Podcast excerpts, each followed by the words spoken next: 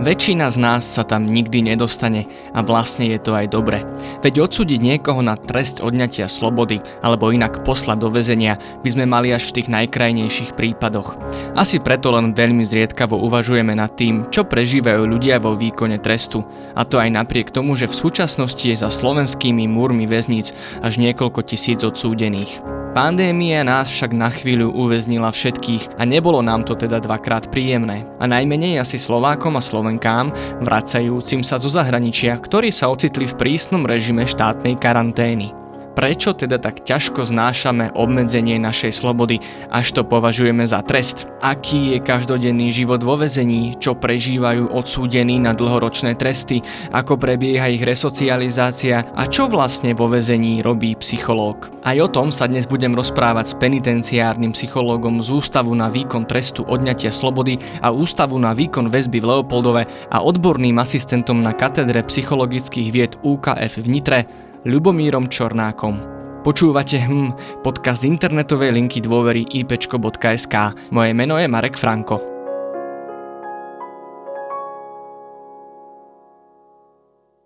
Tak ja ešte raz vítam v štúdiu pána majora, doktora Ľubomíra Čornáka, PhD. Dobrý deň, vítajte. Dobrým prejem, ďakujem. Ja musím na úvod eh, povedať, že som teda veľmi rád, že ste prijali pozvanie do tohto nášho podcastu a musím aj povedať, že som chvíľami neveril, že to bude možné, pretože keď si dáte len tak námatkovo do Google slova väzenský psychológ, tak veľa mien vám teda nevyskočí. Ja som narazil asi na jedno.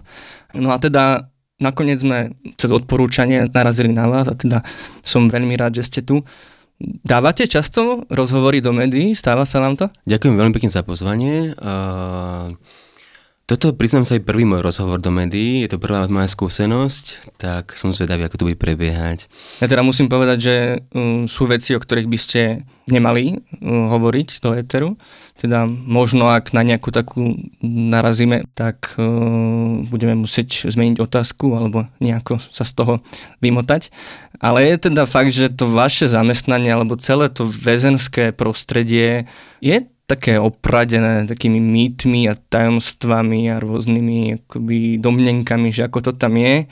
Samozrejme do veľkej miery možno aj tým, že, že v histórii, ako poznáme v minulosti, naozaj tie väzenia boli väznice alebo teda ústavy na výkon trestu odňatia slobody boli veľmi krutými až nepríjemnými miestami a teda ten strach z toho mal vyžarovať. Ale teraz už je to trošku inak, a myslím, že už e, celkovo ten trend svetový čoraz viacej smeruje k tej tzv. humanizácii tohto prostredia a teda k tomu smeruje veľký záujem odborníkov a odbornej pozornosti a preto sa chcem opýtať, že ako ste sa dostali k tomu mm, možno vy e, k takémuto odboru? Uh, tak v roku 2009 uh, som dostal ponuku vlastne pracovať v oblasti penitenciárnej psychológie. V tom období som pracoval na akademickej pôde ako odborný asistent na katedre psychologických vied UKF v Nitre. A tak ma tá ponuka trošku prekvapila, som zvažoval, či ju prijať alebo neprijať. Uvažoval som, bolo to pre mňa také lákavé, pôsobiť zároveň ako sa to laicky povie vo väznici a zároveň aj na univerzite, teda na akademickej pôde a tým pádom nejakým spôsobom obohatiť tú výučbu o nejaké skúsenosti a informácie z praxe a nakoniec som sa rozhodol, že tú ponuku príjmem a aktuálne to už 11 rokov, čo pôsobím v penitenciárnej psychológii, teda v zbore väzenskej justičnej stráže a na pozícii psychológa. Mhm. A keďže nás počúvajú aj študenti psychológie alebo ľudia, ktorí sa tak možno viac alebo menej laicky alebo odbornejšie zaujímajú o psychológiu. Čo je potrebné, aby sa človek stal e, psychologom v takomto zariadení? Sú na to nejaké špeciálne požiadavky na e, odbornosť alebo nejaké osobnostné kvality? Určite dôležitý je záujem o túto problematiku, ale v prvom rade musíte mať ukončené, ukončený druhý stupeň vysokoškolského štúdia, a to v oblasti alebo v odbore jednoodborová psychológia a musíte byť psychicky a telesne schopní výkonu služby.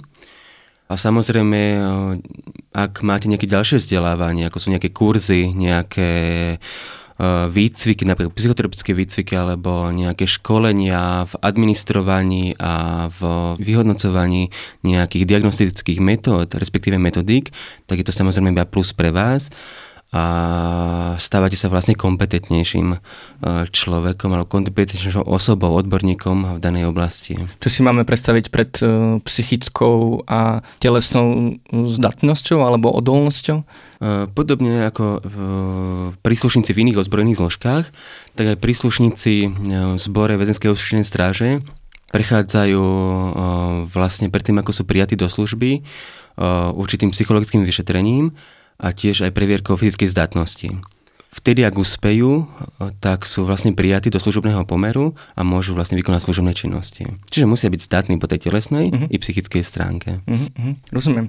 No ale poďme možno k tej téme toho uväznenia, alebo teda odňatia slobody. My sme teraz, ako všetci vieme, zažili niekoľko náročných mesiacov, kde sme boli možno viac či menej niektorí v domácom väzení aj keď možno sme si na to postupne zvykli a samozrejme nebolo to také prísne. Ale istá časť obyvateľov, teda tzv. repatrianti, sa ocitli v štátnej karanténe. A teda my na našich linkách dôvery a hlavne teda na krízovej linke pomoci, ktorá bola zriadená presne pre pomoc e, ľudí postihnutých e, buď covidom samotným alebo rôznymi okolnostiami s tým súvisiacimi, teda nám sa ozývali aj z týchto štátnych e, karantén vo veľmi nelichotivých psychických stavoch. Naozaj to bolo pre nich náročné, mali málo informácií, často boli izolovaní, niektorí sa stiažovali aj na nedôstojné zaobchádzanie, čo sú pojmy, ktoré až možno preháňam, ale sa až blížia niektorým výrazom, ktorými by sme mohli označiť aj pobyt vo väzení. Prečo nám je také nepríjemné, keď nám niekto odoberá tú našu slobodu pohybu alebo vôbec e, rozhodnutí o našom dennom režime a podobne? Vidíte tam nejaké paralely medzi tým pobytom v ústavoch, v akých vy pôsobíte a tou štátnou karanténou? Určite, môžu tam byť nejaké e, podobnosti, teda vlastne aj sú tam určité podobnosti a to je napríklad v obmedzení pohybu. Čiže ľudia, ktorí boli umiestnení v štátnych karanténach, podobne ako odsudení vo výkone trestu, majú obmedzenú slobodu pohybu. Ďalej e, predpokladáme, že tam mali obmedzený výber napríklad aj jedál. Podobne ako odsúdení e, si nevyberajú z množstva jedál, ako máme my slobodní ľudia možnosť tak aj ľudia v karanténnych zariadeniach asi nemali možnosť nejakého veľkého výberu jedál. A samozrejme tam boli aj nejaké iné tie obmedzenia. A človek, ak nie je naučený fungovať v, v obmedzenom režime, tak uh, dochádza u neho aj k zmene vlastne nejakého prežívania aj emocionálneho, ale opäť je to o tom nastavení toho daného človeka. To sú také podobnosti, čo sa týka toho výkonu trestu a ľudí, ktorí boli vlastne umiestnení v tých štátnych karanténach. Ale čo tam je rozdielne je to, že, e, že ľudia vo výkone trestu alebo odsudení vo výkone trestu sú tam za nejaký trest. Boli odsudení súdom a sú tam za nejaké svoje malatívne správania alebo nejaký trestný čin, ktorý spáchali. Čo sa týka toho umiestnenia v tých uh, karanténach, tak to bol vlastne preventívny uh, nejaký teda preventívne nejaké opatrenie, ktorému sa mali alebo museli podriadiť v záujme bezpečnosti e, ich blízkych alebo v záujme prevencie vlastne nakazenia sa vírusom. A opäť je to veľmi individuálne, ako tí ľudia reagovali, ako to vnímali ak si to tak zoberieme z pohľadu uh, teórie záťaže, tak niekto môže danú situáciu vnímať ako zaťažujúcu a iný zase ju zaťažujúcu nemusí, zaťažujúcu nemusí považovať. Čiže je to veľmi individuálne a je to o tom vlastne, ako sme nastavení, ako sme naučení fungovať, ako sme naučení reagovať na záťaž a podobne. Veľmi dôležité práve v týchto prípadoch je aj to, čo nám beží hlavou, či tá kognitívna stránka.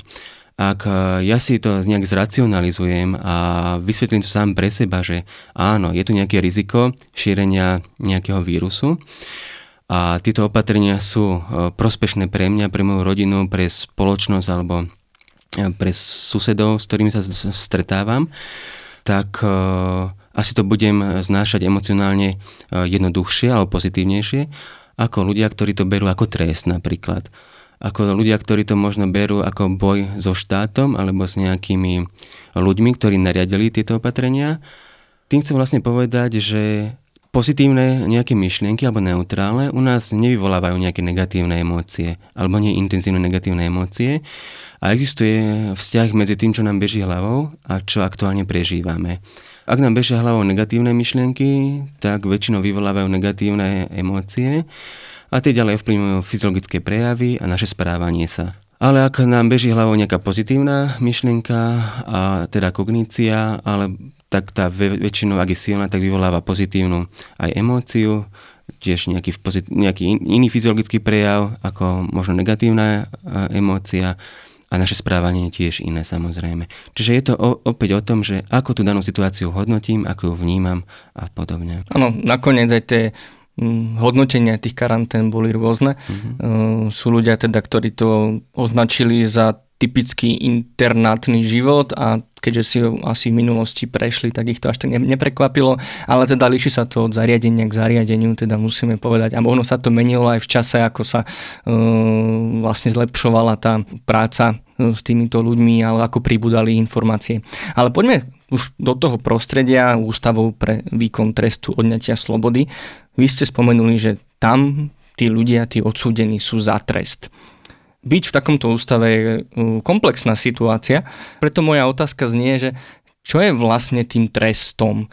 Lebo možno tých trestov je tam niekedy aj viacero naraz. Pre niekoho to môže byť, že je tam zrazu ten prísny režim, e, že nemá slobodu toho rozhodovania, že čo bude robiť každý deň.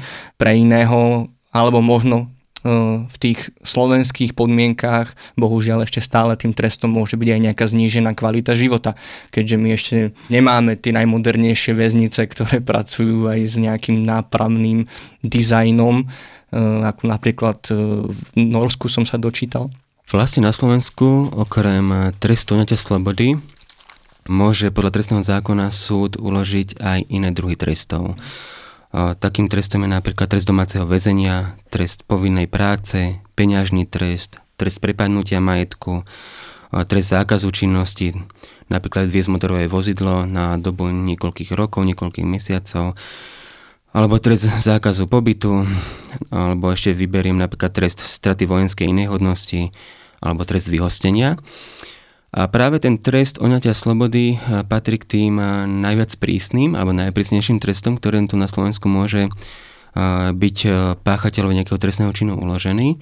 A ten sa tiež ešte rozdeluje, delí na trest na podmiešný trest odňatia slobody a nepodmiešný trest odňatia slobody a ten nepodmiešný do maximálne 20, 25 rokov a potom už máme iba doživotné tresty. Čo sa týka toho, čo všetko ten trest odňatia slobody prináša so sebou, alebo čo, v čom všetkom sú vlastne obmedzovaní, odsúdení, tak vlastne je im, sú obmedzení, čo sa týka práva slobodnej voľby povolania napríklad. To znamená, že ak odsúdený je schopný po psychickej a mm, zdravotnej stránke, alebo teda telesnej stránke, uh, vykonávať pracovné činnosti, tak je zaradený na pracovisko, ktoré, alebo môže byť zaradený na pracovisko, ktoré v ústave máme k dispozícii, bez toho, aby si on vyberal, kde bude zaradený. To je ako príklad toho vlastne obmedzenia. Ďalšie obmedzenie je, že nemá právo vyberať si slobodne napríklad lekára vo všeobecného, ale vlastne navštívu lekára, ktorého tam máme. To je ďalšie nejaké obmedzenie. A ďalej je to obmedzený, čo sa týka toho listového tajomstva a tajomstva do, mm, dopravovaných správ a iných písomností. To vlastne znamená, že vybraní príslušníci majú právo nahliadať do korešpondencie odsúdených z preventívnych dôvodov alebo tie ich obmedzenia zasahujú aj do práva na nedotknutelnosť osoby a jej súkromia. Čiže asi tak by som to v krátkosti shrnul, tieto obmedzenia.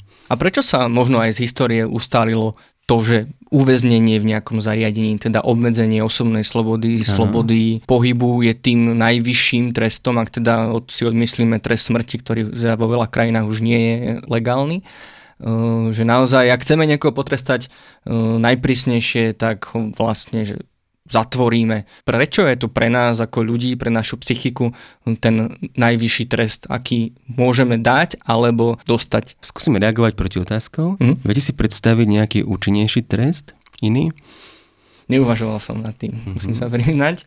Lebo toto máme vlastne žité akoby už od detstva, že ak budeš zlý, mm, okay. pôjdeš do basy, pôjdeš do, do polepšovne. Okay. Spýtam sa inú otázku ešte. Čo si myslíte, prečo uh, sú ukladané tresty ľuďom, ktorí páchajú trestné činy? Z akého dôvodu? Mm, tam by to malo byť asi, uh, aby ten trestný čin už nezopakovali, čiže malo by tam dojsť k nejakej, mm. môžem to dobre nazvať, že represii, teda aby pochopili, mm-hmm. že to, čo spravili, je zlé a zároveň, aby to už viackrát mm-hmm. nezopakovali, čiže uh-huh. aj nejaká náprava alebo korekcia. Uh-huh. Okay. Uh, áno, je to jeden z dôvodov. Uh, my ľudia sa, dá sa povedať, ako keby sme sa tak správali, Eh, alebo sa učíme na základe dôsledkov svojho správania sa. Existuje taká teória učenia, vlastne to operačné alebo operačné učenie, ktoré hovorí o tom, že správanie, ktorého dôsledkom je niečo pozitívne, sa ako keby spevňuje, podmienuje, eh, teda posilňuje a správanie, ktorého dôsledkom je niečo negatívne, napríklad nejaký trest, ktorý môže byť rôzny ten trest, nemusí to byť finančný a vôbec to nemusí byť ani trest odňatia slobody, ale je to proste nejaký trest, niečo nepríjemné pre toho človeka, tak toto správanie by sa malo podľa tejto teórie nejakým spôsobom oslabovať, až úplne vymiznúť a takto fungujeme vlastne aj pri zadávaní trestov. Takéto nejaké podobné učenie funguje napríklad pri výchove detí alebo pri terapii e, ľudí závislých na drogách napríklad, ale tiež aj pri zaobchádzaní s odsudenými vo výkonu trestu slobody. Čiže trest plní e, vlastne viacero, viacero úloh, napríklad ak hovoríme konkrétne o treste odňatia slobody, tak plní napríklad úlohu ochrany spoločnosti pred páchateľmi trestných činov, ďalej e, zabraňuje páchateľom páchať ďalej trestné činy a v rámci výkonu trestu e, má úlohu aj takú resocializačnú, prevýchovnú. A vlastne pri zaobchádzaní s odsudenými sa snažíme pôsobiť na ich osobnosť, snažíme sa e, nejak posilňovať tie pozitívne osobnostné rezervy u nich majú možnosť sa vzdelávať, snažíme sa u nich posilňovať adaptívne formy správania sa a naopak oslabovať tie maladaptívne formy správania sa a nejakým spôsobom ich pripravovať na to, aby boli schopní sa úspešne začleniť opäť do, do spoločnosti a samozrejme potom výkone trestu. Mne len napadá taká možno naivná myšlienka založená na rôznych poverách a vtipoch alebo takých frázach, že, že tým väzňom je vlastne hej, že oni majú strechu nad hlavou, majú čo jesť, v zime nezmrznú a sú aj také, ťažko povedať, či sú to reálne príbehy alebo, alebo nejaké také urbánne legendy mm-hmm. o dôchodcoch, ktorí mm-hmm. sa na staré kolena nechajú mm-hmm. zavrieť za nejakú banálnu krádež, pretože možno nemajú dostatok, dostatočný dôchodok a podobne. A teda tá otázka z toho vyplýva je, že, že môže sa stať, že pre niekoho práve to uväznenie, tá strata tej slobody nie je trestom. Sú mm-hmm. aj mhm. také prípady? Je to veľmi individuálne. Pre niekoho, kto prichádza z lepších podmienok, aké sú vo väzniciach, tak to je určite trest. Mm-hmm. Pre niekoho, kto prichádza z horších podmienok, uh, sociálnych, tak to môže byť istom slova zmysle aj výhodou alebo nejakou odmenou, avšak stále tam je e, to obmedzenie. To obmedzenie slobody, možno slobodného rozhodovania sa o tom, ako budem tráviť voľný čas, slobodného rozhodovania sa, kde budem pracovať, slobodného rozhodovania sa, ku ktorému doktorovi pôjdem, ku ktorému špecialistovi, slobodnému rozhodovania sa sromažďovať, slobodné rozhodovanie sa výberu nejakých koničkov, záujmov, lebo predsa len vo výkone trestu v našich podmienkach sú obmedzené nejaké možnosti. A napriek tomu, že je o nich postarané, čo sa týka stravovania, čo sa týka oblečenia, alebo čo sa týka uh, ubytovania, tak stále ten pocit slobody ten mm, vlastne nie je prítomný A aj títo ľudia, ktorí k nám prichádzajú, alebo títo odsudení, ktorí nám prichádzajú eh, z tých eh, sociálne slabších podmienok, sa tešia na koniec trestu a tešia sa, keď pôjdu von za brány jednotlivých tých ústavov našich.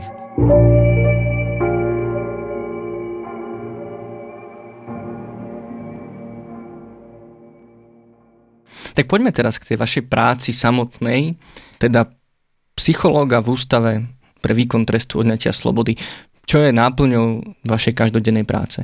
Tak všeobecne povedané, penitenciálny psycholog poskytuje psychologickú starostlivosť obvineným a odsúdeným, ale okrem toho poskytuje psychologickú starostlivosť aj príslušníkov a zamestnancom zboru.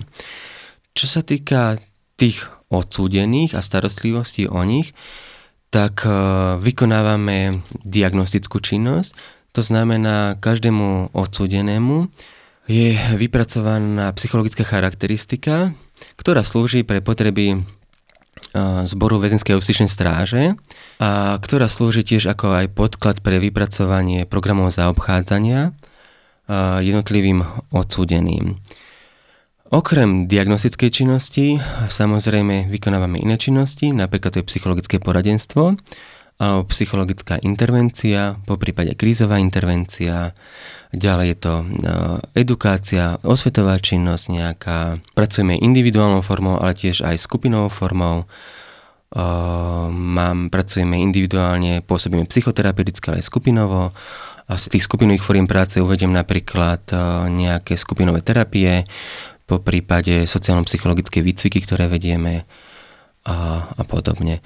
Aký je vzťah odsúdených k vám? Vyhľadávajú vašu pomoc e, dobrovoľne, alebo to majú nariadené súdom, prípadne e, spolupracujú, alebo naopak e, musíte ich nútiť k, k sedeniam napríklad? Povedal som, že to je z každého rožku trošku, uh-huh. okrem vlastne toho súdu.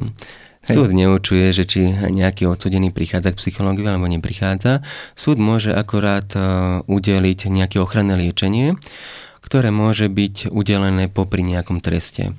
Teda popri treste odňatia slobody. Napríklad to môže byť ochranné liečenie protialkoholické, ústavnou alebo ambulantnou formou, potom to môže byť sexuologické liečenie a podobne.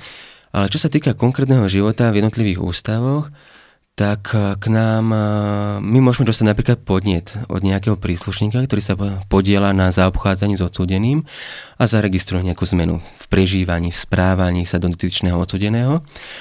A zváži, že by bolo vhodné možno kontaktovať psychológa a konzultovať uh, ten prípad toho dotyčného odsudeného s psychológom, tak môže napísať podnet alebo zavolať telefonicky, napíše mail a my potom uh, za tým odsudeným prichádzame, uh, spravíme si taký nejaký uh, prehľad o tom jeho, jeho ťažkostiach, prečo vlastne došlo k zmene jeho správania sa, po prípade nejakým zmenám nálady alebo zmenám v emóciách a potom buď zvážime, že akú psychologickú pomoc mu poskytneme a v akých intervaloch, ako často. Ďalším spôsobom, ako sa k nám môžu odsudení dostať na psychologické sedenia, je z ich iniciatívy vlastnej. Čiže odsúdený, ak má nejaké ťažkosti alebo chce e, sa o niečom možno iba tak porozprávať, tak má možnosť napísať si žiadanku a my sa vlastne snažíme e, reagovať na žiadanky a pomôcť im e, ako vlastne vieme. To sú vlastne cesty, ako sa k nám môžu dostať. Ja som teda, ja sa zastavím, spomenuli ste psychodiagnostiku, uh-huh, čo ak tomu dobre rozumiem, vlastne odsudený, keď nastúpi do výkonu trestu, Áno tak e, prejde psychodiagnostikou, kde mu psychológ ako vy spraví nejaký psychologický profil, aby bolo e, jasné, akým spôsobom sa s ním bude pracovať, možno na v akom, tam sú rôzne stupne, rôzne formy ubytovania, ubytovania teda mm-hmm, toho, uh, toho každodenného prežívania a teda toto všetko, ano. kde bude umiestnený, závisí od toho vašeho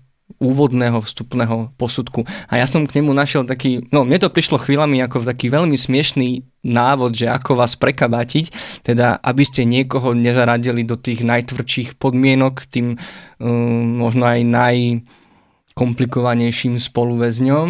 No, som sa David, dajte. To bolo, že aby dbali v podstate na všetko, aj na to, že ako vstúpia do miestnosti, aby pozdravili, aby si pamätali dátumy narodenia rodičov, mm-hmm. aby, že im potom dávate niečo kresliť, tak aby boli precízni, lebo to poukazuje na nejakú ich mm-hmm. takú dôslednosť a, a väčšiu zodpovednosť, potom, potom aby nepriavovali nejakú agresiu, lebo to by hneď mm-hmm. bolo mhm. jasné, že môžu byť agresívni a potom tam ešte bol nejaký návod k tomu, ako že im dáte nejaké neurčité obrázky alebo obrázok ruky a pokiaľ oni ho odčítajú ako pohľadenie, tak je to fajn, tak sú tí akože mm-hmm. Dobrí a keď ho odčítajú ako zaťatú pesť, e, tak sú tí agresívni. No a takéto rady akoby možno až prvoplánové, ale uh, snažia sa s vami hrať uh, odsudení tie hry, že snažia sa na vás nejako, ak sa hovorí, že vyzrieť, a aby dostali nejaké výhody? Mm-hmm. Asi máte na mysli, že sa snažia ukázať v, lep- v lepšom svetle, ako reálne sú. Mm-hmm. A ako určite snažia sa, to nie len pri tom psychodiagnostickom vyšetrení, ale aj pri iných sedeniach psychologi- so psychológom. Avšak vy máte asi na mysli tú vnútornú diferenciáciu, my tomu hovoríme, kde umiestňujeme odsudených do oddielov e, s diferenciačnými skupinami A, B a C. Ale okrem toho čo my vlastne získame alebo zistíme eh, na tom počas toho psychodiagnostického vyšetrenia, tak bereme pri umiestňovaní uh, do tých jednotlivých diferenčných skupín aj iné faktory do úvahy. To je napríklad uh, recidíva uh, daného odsúdeného, ďalej trestný čin, za ktorý bol odsúdený, počet rokov trestu a iné kritéria, ktoré zohľadňujeme. Pritom, keď zvažujeme, do ktorej diferenciačnej skupiny ho odporúčime. Samozrejme ešte máme aj vonkajšiu diferenciáciu, ale tu určuje súd, ktorý uloží trest odsúdenému, ja neviem, napríklad 5 rokov výkonu trestu ňatia slobody v ústave s minimálnym stupňom stráženia, potom so stredným stupňom stráženia alebo s maximálnym stupňom stráženia. To je tá vonkajšia diferenciácia.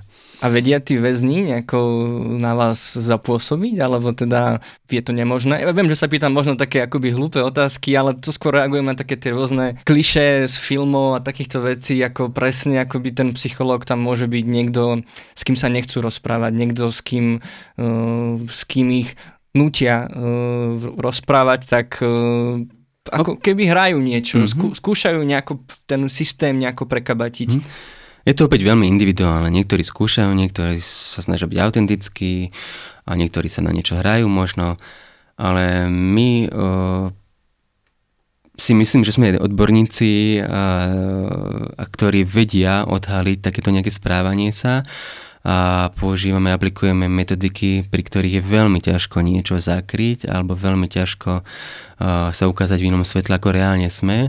To sú napríklad tie projektívne metodiky alebo metódy, projektívne metódy a jednotlivé metodiky, ktoré my vlastne administrujeme. A aj z tých komplexných osobnostných dotazníkoch uh, sa nám ukáže, alebo často ukáže práve to, že akí tí oni reálne sú, hoci sa snažia niečo zakryť. A okrem toho, okrem týchto metodík vlastne berieme do úvahy aj to, ako sa správajú počas toho sedenia a počas toho vyšetrenia. Všímame si ich neverbálnu komunikáciu, verbálnu komunikáciu, či to, čo nám hovorí, korešponduje s tou neverbálnou komunikáciou a podobne. Vieme veľmi ľahko zistiť, že či nám klamú alebo neklamú. Napríklad sa stáva, že predošlých trestoch počas predchádzajúceho vyšetrenia uvideli nejaké iné informácie, ako uvádzajú nám pri súčasnom treste a pri súčasnom psychodiagnostickom vyšetrení. A pomocom rôznych otázok my vlastne vieme zistiť, či nám tú pravdu hovoria alebo nie. A keď sa ešte vrátim k tomu obdobiu pandémie, ako prežívali uh, odsudení toto obdobie? Vy ste teda spomínali, že ten trest sebe zahrňa aj presne li, uh, trest uh, toho listového tajomstva, prípadne obmedzenia návštev okolia, teda príbuzných a blízkych. A toto, pokiaľ viem, tak presne bolo počas koronakrízy aj pre mhm. nich obmedzené a mhm. napriek tomu teda, že možno už niektorí, a nie, že si zvykli, to nechcem mm-hmm. povedať, ale teda, že ten ich štandard toho sociálneho života mm-hmm. je samozrejme mm-hmm. nižší ako mm-hmm. náš v mhm. bežnom, prež- bežnom živote, tak tiež to pre nich nebolo príjemné a ešte keď doplním, tuším som zachytil, že v zahraničí dokonca bola vzbura v nejakom takomto zariadení, mm-hmm. alebo minimálne bola mhm. snaha o vzburu. Mm-hmm. Ako prežívali toto obdobie slovenskí odsudení napríklad u vás Leopoldove? Mm-hmm. Uh, opäť sa budem opakovať, ale je to veľmi individuálne. Mm-hmm. Niektorí odsudení majú bližšie vzťahy s eh, príbuznými, s rodinnými príslušníkmi alebo s nejakými známymi a niektorí tie vzťahy nemajú až na také dobrej úrovni a nemajú také časté návštevy.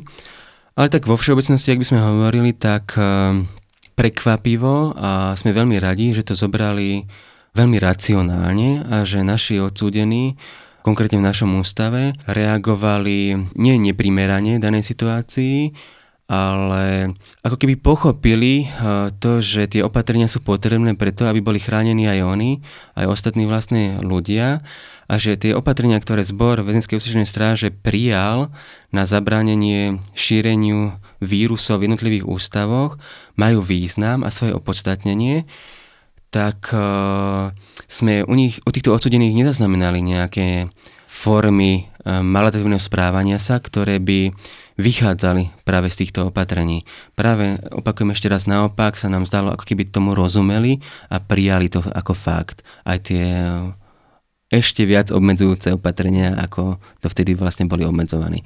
Dokonca aj to nosenie rúžok bolo pre nich uh, také priateľné, priateľná forma a tiež aj to obmedzenie, čo sa týka iných návštev. U nás sme nezaznamenali nejaké nepokoje, nejaké negatívne emócie spojené s týmto. A čo ešte veľmi chcem pozitívne oceniť je to, že ako náhradu e, za to, že boli zakázané návštevy v tomto období a ešte stále vlastne neboli povolené, tak e, bolo odsudeným umožnené, to je taká novinka, bol umožnený kontakt e, prostredníctvom aplikácie Skype s príbuznými, čo vnímajú veľmi pozitívne aj oni. A myslím, že, že aj to prispelo k tomu, alebo prispieva k tomu, že sme nezaznamenali nejaké nevhodné správanie sa v súvislosti s týmto, s touto pandemickou situáciou na Slovensku. A je možné teda ako podobne ako veľa iných vecí, ktoré sa začali masovejšie až počas koronakrízy využívať presne v online priestore a vyzerá teda, že už e, zotrvajú s nami aj na dlhšie. Bude táto služba uh, poskytovaná aj naďalej? Uh-huh. Je snaha, aby uh, to pokračovalo aj ďalej. Aj potom, ako sa opäť obnovia vlastne tie návštevy pre tých odsudených, respektíve obvinených, aby to pokračovalo ďalej. Uh-huh aby tu možnosť mali zachovanú. A už ste to teda viackrát spomenuli a možno, že to ešte niekoľkokrát zaznie, ale zvrávali ste, že teda každý reaguje inak mm-hmm. na mhm. tie rôzne pri, ja, no. vôbec na celý výkon trestu alebo na rôzne obmedzenia aj túto koronakrízu, ale ako si to máme predstaviť, že koľko je tých ľudí, ktorí sú nazvime, že bezproblémoví, ktorí naozaj racionálne príjmajú ten fakt toho uväznenia a koľky možno to nevedia tak prijať, alebo sú možno komplikovanejší, že sú, možno podnecujú nejaké násilie. Um, je to 50 na 50, alebo ten pomer je iný? Presne vyčísliť to nedokážem, ale je to opäť o tom, ako s danými odsudenými pracujeme. Ako im poskytujeme informácie, ako pracujeme s ich kogníciami, ako sa snažíme pracovať s ich emocionálnym prežívaním a s ich správaním. Ako rýchlo reagujeme a ako efektívne reagujeme, tak záleží to do veľkej miery práve od toho. A keby ste tak aspoň akoby odhadom, že viete povedať, že takých, s ktorých sa vám dobre pracuje a ktorí možno, že majú aj tú nádej, aby sa nevrátili späť, aby opäť nespáchali nejaký trestný čin, že je ich e, viac či menej, alebo naopak mm. tých ťažších prípadov. E, vieme, že máme aj niekoľko doživotných trestov mm-hmm. na Slovensku a veľká časť z nich sedí práve, práve u vás Leopoldove. Je takýchto komplikovanejších alebo násilnejších um, odsudených um, viac alebo menej práve. Dá mm-hmm. sa to aspoň tak opticky, ak sa hovorí? Uh problémový. Ako, zdá sa mi, že spáme veľmi veľa vecí mm-hmm. dokopy. Je to možné. A robíme z toho taký veľký šalát. A potom sa veľmi ťažko nejak generalizuje, alebo vo všeobecnosti sa veľmi ťažko generalizuje uh, niečo na všetkých odsúdených. Každopádne je potrebný individuálny prístup ku každému odsudenému, individuálne s nimi pracovať, individuálne s nimi zaobchádzať. Určite sú, sa nájdu medzi nimi aj tí, ktorí e, sa počas výkonu trestu správajú alebo sa u nich objavuje nejaké neprispôsobivé správanie, napríklad vo forme nejakých konfliktov, či už verbálnych, niekedy fyzických konfliktov, alebo možno nejaké seba poškodenie sa napríklad na zdraví, ako účelové správanie sa s cieľom niečo dosiahnuť. Ale my práve preto sme tam a na to reagujeme a snažíme sa, aby to správanie sa nevyskytovalo často, a aby sme práve naopak posilňovali tie adaptívne formy správania sa u tých odsudených. Tak môžeme prejsť možno k tej druhej časti. Lebo jedna vec, ako ste vraveli, je trest, ale nekončí to len pri tom treste samotnom. Malo by dojsť k nejakej náprave, k nejakej korekcii alebo tzv. resocializácii. Ako prebieha tento proces? Čo čaká odsúdených pri výkone trestu? Aké možno úlohy povinnosti režim, e, ktorý by ich mal resocializovať a priviesť ich naspäť do spoločnosti. Každý odsúdený alebo vo výkone trestu slobody má určité práva a povinnosti a tieto práva a povinnosti sú upravené v zákone o výkone trestu slobody. Je to zákon číslo 475 z roku 2005 a tiež aj vyhláškou Ministerstva spravodlivosti Slovenskej republiky číslo 368 z roku 2008, kde sú vlastne e, upravené povinnosti a práva odsúdených. Je to veľmi široká téma a mohli by sme sa o nej baviť niekoľko hodín aj a preto by bolo dobre, keby ste bližšie špecifikovali tú svoju otázku. Tak sa spýtam inak, že uh, už ste hovorili, že väzni aj pracujú, zároveň tam môžu rozvíjať rôzne voľnočasové aktivity, prípadne rôzne kultúrno-svetové činnosti, či ich nejako navštevovať, ale možno aj usporadovať. Mm-hmm, Čo je tá najdôležitejšia časť, ktorá ich má napraviť? Je to napríklad mm-hmm. ten prísny režim, alebo tá práca, alebo to sú možno podružnejšie veci, ako možno e, práca s vami, mm-hmm. alebo s nejakým sociálnym pracovníkom. Mm-hmm. Čo je ten kľúčový element, vďaka ktorému je tu nádej, že sa zaradia naspäť do spoločnosti napravený? Asi zo všetkého, čo ste uviedli, niečo z toho, niečo z toho bude.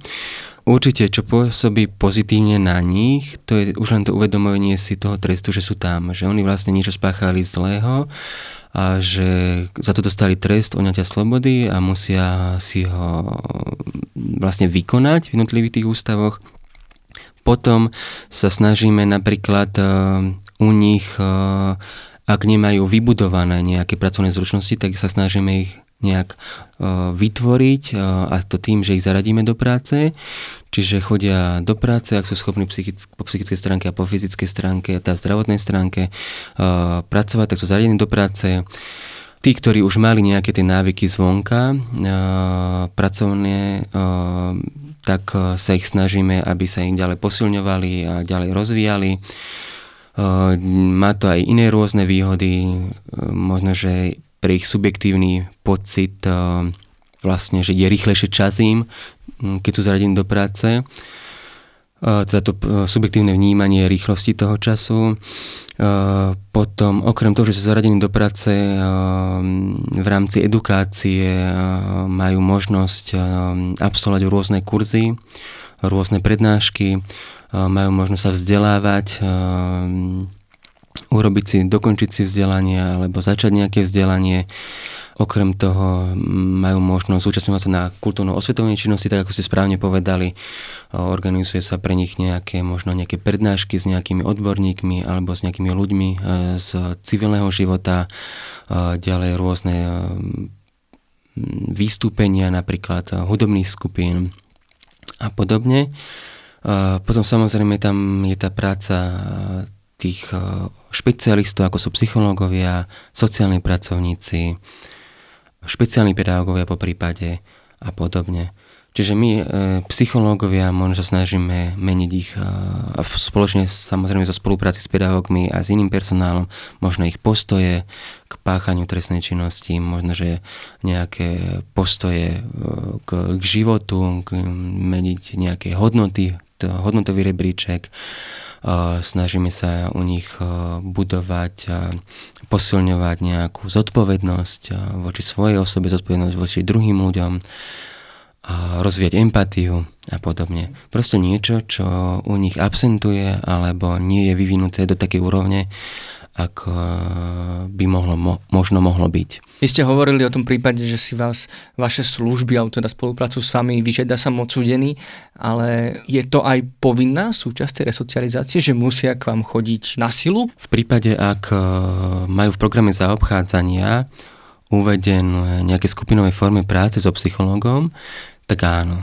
tak oni sú povinní e, zúčastňovať sa takýchto skupinových foriem práce, napríklad sociálneho psychologického výcviku, alebo nejakej terapie, tak áno, tak sú povinné. A ešte aby som si to vedel predstaviť, ako ste hovorili, v ten program zaobchádzania. Mm-hmm. To vlastne určujete vy pri tej psychodiagnostike alebo spolupráci s tými inými? Program uh, zaobchádzania vypracováva pedagóg, uh, ktorý má v kolektíve daného odsúdeného a v spolupráci so psychológom. Uh-huh. A pri tom uh, vypracovaní môže, alebo vy, nie môže, ale využíva aj poznatky, informácie uvedené v psychologickej charakteristike. Mhm. Napríklad v rámci edukácie, ak vieme, že odsudený je narkomán, tak sa snažíme zakomponovať do tej edukácie napríklad proti toxikomanickú osvetu, možno nejakú edukáciu a pracovať na tom, aby sme ho motivovali k abstinencii od drog, od návykových látok a, a tak. Darí sa vám pracovať s tými väzňami? Lebo je možno taký smutne známy fakt, neviem, či je 100% mm-hmm. pravdivý, možno ma opravíte, že až mm-hmm. 70% odsudených sa vráti naspäť do, do, do výkonu mm-hmm. trestu, že o tom bolo aj viacero dokumentárnych mm-hmm. filmov, teda, že je to taký uh, uzavretý kruh toho toho násilia alebo teda nejaké, mm-hmm. nejakej kriminality. Čo sú tie prekažky, ktoré uh, bránia tomu, aby sa ten človek ako som už vravel, napravil, resocializoval, aby sa späť zaradil do, do spoločnosti? Um, my niektoré uh, faktory vieme ovplyvniť. Vieme ovplyvniť uh, počas uh, zaobchádzania s danými odsudenými, ale veľa faktorov, ktoré sú mimo ústavou, ovplyvniť nedokážeme napríklad sociálne zázemie daného človeka, to ovplyvniť nedokážeme. A, napríklad to sociálne zázemie je s jedným prediktorom, s jedným prediktorov, ktoré predikujú opätovné zlyhanie daného človeka e, v civilnom živote a opätovnú vlastne recidívu. Okrem toho sú tam aj iné uh, faktory, napríklad to je uh, vzdelanie alebo úroveň intelektu, ďalej závislosti, Ďalej sú to nejaké poruchy osobnosti možno a, a iné faktory. Čo, je, čo vnímam veľmi pozitívne je, že um, asi posledné dva roky sa začali, sa, pred dvoma rokmi sa vytvorili vlastne výstupné oddiely, v ktorých sú umiestnení odsúdení, ktorí sa pripravujú na život vlastne za múrmi väzníc za život, na život po výkone trestu slobody a s týmito odsudenými sa pracuje intenzívnejšie a intenzívnejšie vlastne dochádza k tej vlastne príprave na na život za mormi väznice. Áno, ten odborný pojem, ak sa nemýlim, nejaká prizonizácia, alebo teda in, inštitucionalizácia. E, naozaj, že oni si tak zvyknú na ten život e, za múrmi uh-huh. e, väzenia, že ten väžný život je pre nich už e, veľmi náročný, až nakoniec teda nepredstaviteľný. A, ale ako som už spomenul, aj tie dlhoročné tresty alebo tie doživotia pracujete aj uh, s takýmito odsúdenými, alebo dá sa s nimi pracovať. Ja som niekde zachytil takú opäť môže to byť iba nejaký dojem presne v nejakom rozhovore zamestnanca ústavu, a že vraj títo odsudení na doživote sú, sú že vraj takí najpokojnejší, že oni už sú zmierení s tou situáciou, aj keď v podstate oni sú akoby tí najväčší kriminálnici, ktorí spáchali tie najťažšie zločiny, vraždy nevnímajúc a podobne. Ako oni prežívajú ten fakt, že už z toho väzenia nikdy nevýjdu? Mm-hmm. Na Slovensku rozlišujeme dva druhy doživotných trestov a, a to je doživotný trest s možnosťou podmienečného prepustenia a doživotný trest bez možnosti podmienečného prepustenia.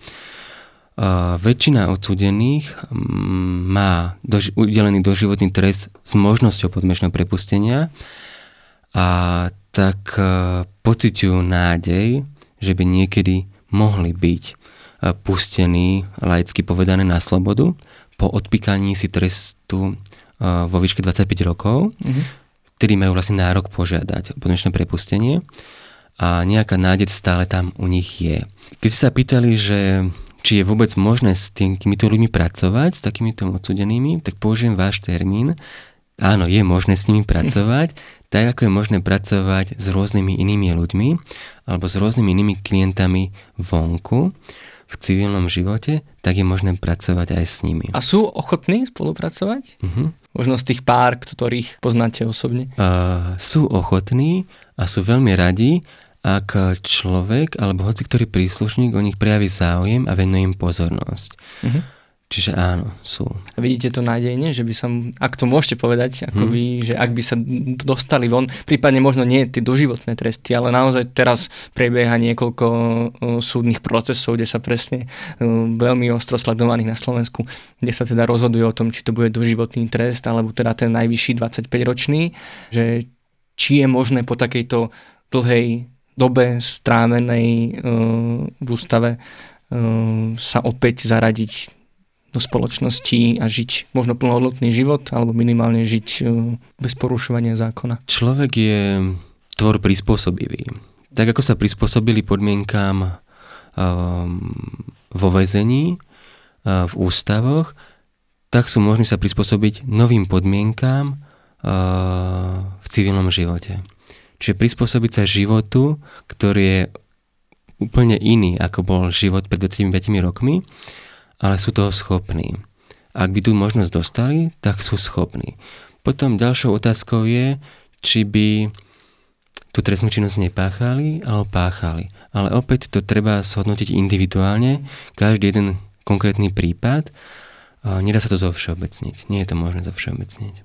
Rozumiem. Ako sú určite odsúdení, ktorí sú motivovaní a ktorí aj verbalizujú, že v prípade, že by boli prepustení z výkonu trestu slobody, tak by žili slušným životom a niektorým aj verím, že by to schopní boli toho, predsa len sa dostanú alebo majú možno, ak by mali možnosť sa dostať v nejakom veku, fyzickom veku von, tak by už asi zvážili, že či chcú ten zvyšok života prežiť vo väzení, alebo ešte tú chvíľku života na slobode.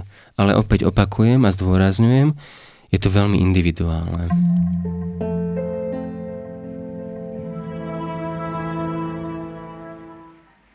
Tak poďme možno k záveru, pretože aj nám na linku dôverí pečko.sk píšu ľudia, ktorým hrozí takýto trest. Veľakrát aj mladí ľudia, ktorí napríklad e, zapričinia nejakú autonehodu a naozaj okrem tých výčitiek, že možno niekoho usmrtili, majú obavu z toho, čo sa bude diať v danom ústave. Máte pre nich nejakú radu, ako to možno zvládnuť, ako možno prekonať to obdobie, ako v takom tom psychickom zdraví, ako sa vysporiadať s tou svojou vinou. Máte niečo pre nich? Určite uh, je dobré, ak si uvedomia svoje trestné činy, svoje skutky, ktoré spáchali a uvedomia si, že tam nie sú zadarmo a tiež je dobré sa nastaviť nejakým spôsobom, ako ten čas strávený tam u nás, teda v Ústave na výkon trestného slobody, využiť zmysluplne.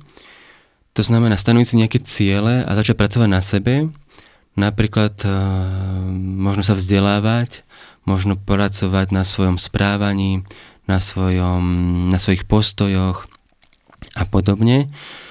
Uh, využiť čas možno na učenie sa cudzích jazykov a pripravovať sa na život, na opätný zotovný život uh, po výkone trestu slobody. Ale je na každom odsudenom, uh, ktorú cestu si vyberie. Či si vyberie cestu dostať sa možno skôr na slobodu, to znamená dostať sa na slobodu na podmienečné prepustenie, alebo si vyberie cestu tú dlhšiu a zložitejšiu a napríklad z minimálneho stupňa stráženia sa počas výkonu trestu prepracuje do stredného stupňa stráženia alebo až do maximálneho stupňa stráženia.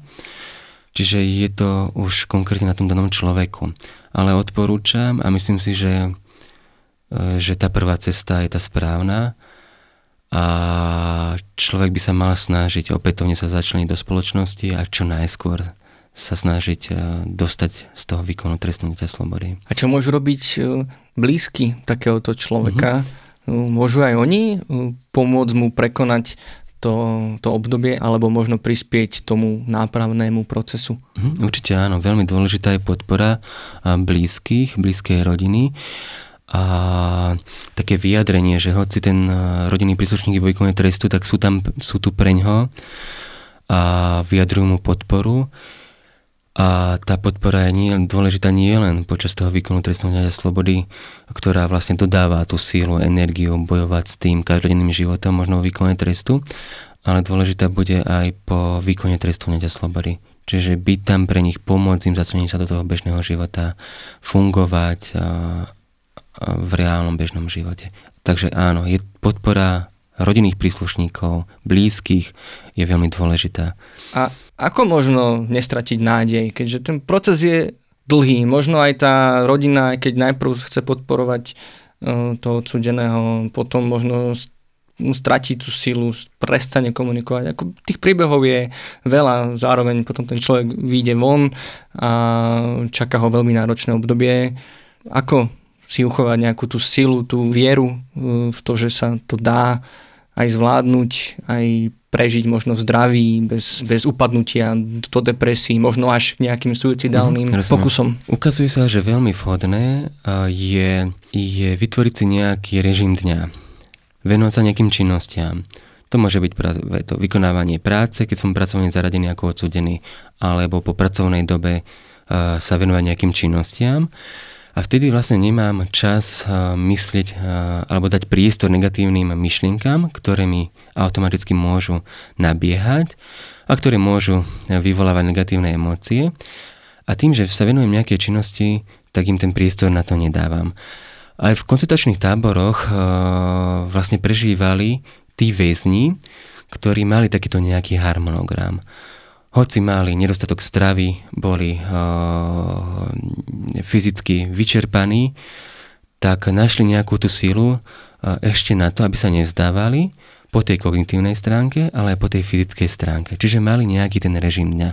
Veľmi pekná kniha je od, uh, od psychiatra Viktora Frankla, neviem, či poznáte, odporúčam, volá sa Napriek všetkému povedať životu áno, ktorý vlastne opisuje v tejto knihe život v koncentračnom tábore a tiež sa tam zmienuje aj o tom, a ktorí jednotlivci prežívali a čo im pomáhalo vlastne prežívať tieto koncentračné tábory.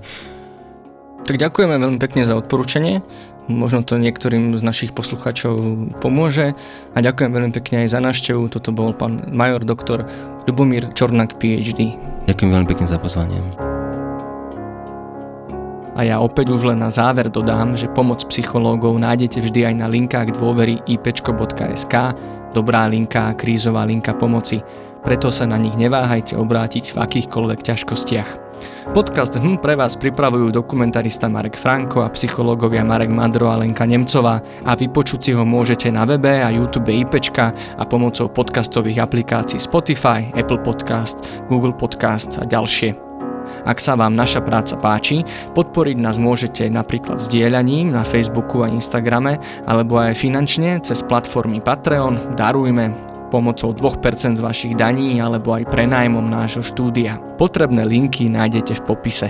Za pomoc pri tomto dieli podcastu ďakujeme aj generálnemu riaditeľstvu zboru väzenskej a justičnej stráže a na budúci týždeň sa môžete tešiť na rozhovor o psychológii pôrodu s klinickou psychologičkou Katarínou Jandovou. Dovtedy ďakujeme, že nás počúvate a nezostávajte sami.